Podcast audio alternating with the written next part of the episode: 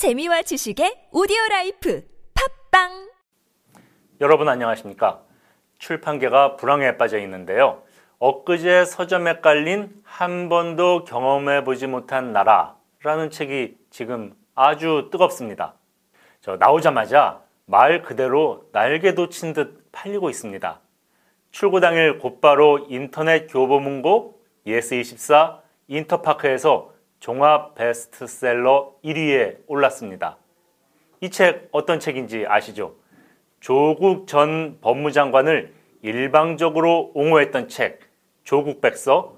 저 원래 제목은 검찰 개혁과 촛불 시민인데요. 이 책과 대비된다는 의미로 출간 전부터 조국 흑서로 어, 불렸던 책입니다.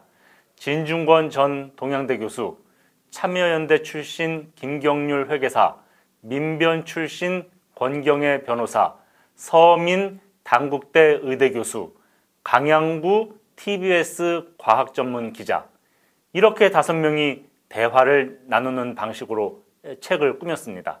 한 번도 경험해 보지 못한 나라. 문재인 대통령이 3년 전 취임사에서 한 말입니다. 그런데 참 아이러니하지 않습니까? 우리는 정말로 대한민국 건국 이후 한 번도 경험해 보지 못한 나라에서 살고 있습니다. 물론 좋은 의미가 아닙니다. 문재인 대통령이 취임식 날 했던 약속이 지금 이 나라에서 아주 나쁜 의미로 실현되고 있습니다. 그래서 저자들이 이 책의 부제를 민주주의는 어떻게 끝장나는가 이렇게 지었습니다.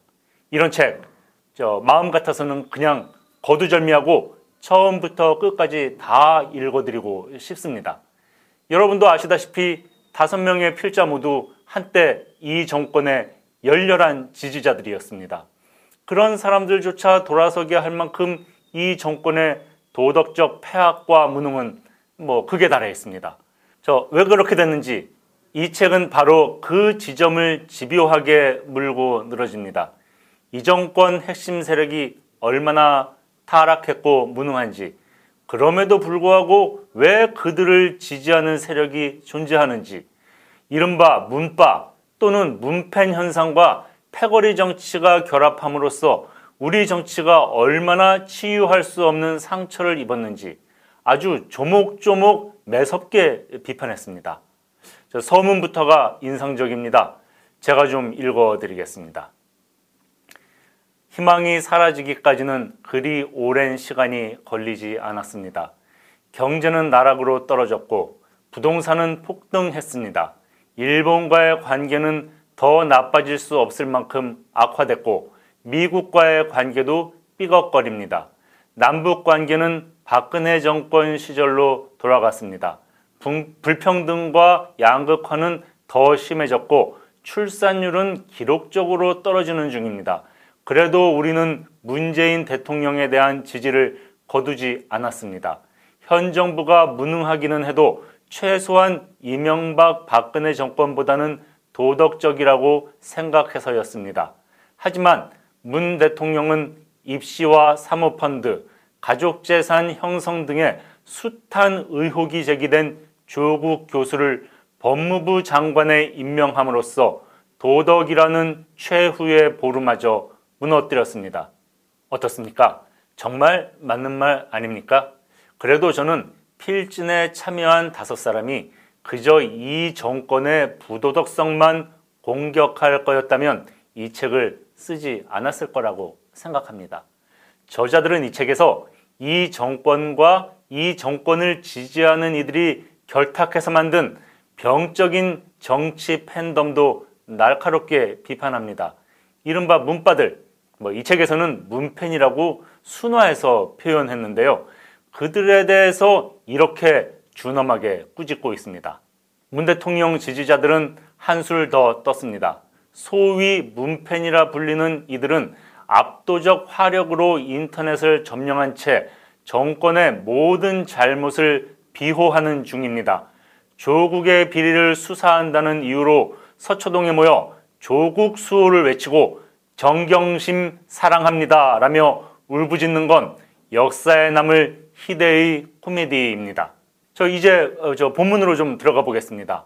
진중권 씨가 이 정권을 외곽에서 엄호하는 유시민 씨와 김어준 씨에 대해 인물평을 했는데요. 이렇게 평했습니다. 유시민 씨는 동양대 표창장이 위조라는 걸 알고 있었다. 내가 알려줬는데 유 씨가 표창장이 가짜라고 하더라도 큰 문제가 아니다라고 했다. 유시민 씨는 주관적 희망과 객관적 현실을 착각하는 경향이 있다. 유시민 씨가 희망 사고를 하기 때문에 객관적 현실을 무시한다는 얘기입니다. 김호준 씨에 대해서는 어떻게 평가했을까요? 제가 또그 부분도 읽어보겠습니다. 약간 사이비 교주 같아서 자기가 말하는 것을 자신이 그대로 믿을 수도 있다고 본다. 다른 사람들은 거짓말을 할 때 겉으로 티가 나는데 김호준 씨는 자기의 거짓말을 스스로 믿어버린다. 이런 내용을 읽다 보면요. 야, 이러니까 이 정부 들어서 온갖 저 가짜 뉴스와 근거 없는 음모론이 들끓는구나. 저 이런 생각이 자연히 들게 됩니다. 예를 들어 뭐 음모론의 대표적인 사례가 무엇입니까?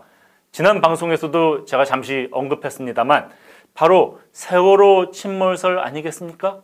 진중권 씨가 강연 나가서 저 세월호 침몰은 말도 안 된다. 이런 이야기를 하면 사람들이 헉 그게 가짜예요? 이렇게 반응한답니다. 오히려 놀라는 쪽은 진중권 씨인데요. 이렇게 책에 썼습니다.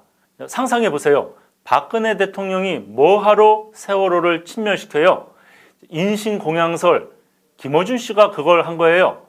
음모론의 가장 극악한 형태를 보여준 건데 그걸 믿는 사람들이 아직도 있더라고요.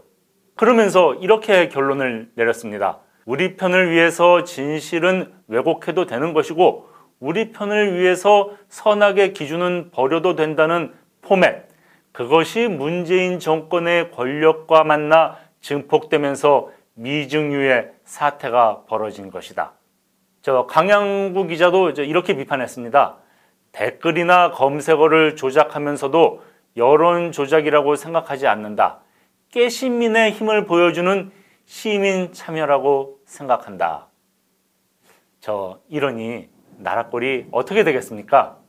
서민 교수는 이 정부와 여당이 이런 문바들의 노예가 되어버렸다며 이렇게 지적했습니다. 정부 여당은 팬덤을 이용하는데 재미가 들린 나머지 팬덤에 먹혀버렸고 지금은 팬덤에 이끌려 표류하고 있는 중이다.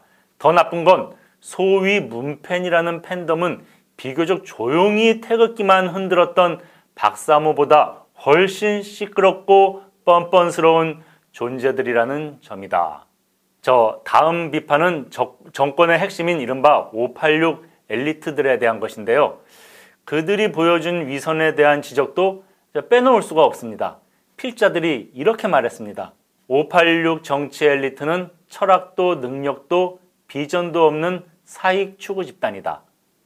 그들이 득세하는 현실 정치 속에서 정의가 무너지고 공정이 사라지고 평등이 망가지고 있다. 통일이니 해방이니 하는 이념은 정치권에 들어가면서 내다버리고 사라진 이념 대신 자기들의 이익을 챙기는 것. 이른바 혁명적 의리론으로 뭉쳐서 서로 이익을 챙겨주는 관계. 사회를 바꾸겠다는 사람들이 기존 권력자들보다 더 부패하면 말이 안 된다. 그런데 이번 정권이 진보의 이미지를 완전히 망쳐놨다.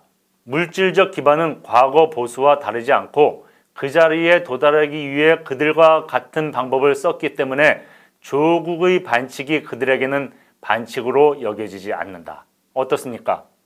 참 적나라한 지적입니다. 그런데 제가 이분들 말씀 거의 다 공감하는데요. 전적으로 어, 동의하는 건 아닙니다. 가령 바로 위에서 한 말, 그 자리에 도달하기 위해 보수와 같은 방법을 썼다. 저는 이 말에 동의하지 않습니다. 보수가 이런저런 때가 묻어 있습니다. 그렇지만 그래도 잘못을 하면 내가 잘못했다며 부끄러워할 줄은 아는 사람들입니다. 그런데 진보를 자임하는 이 정권 사람들은 잘못을 해도 뻔뻔하게 고개를 쳐듭니다. 너네도 그래 놓고 왜 우리 보고 뭐라 하냐? 이런 식입니다.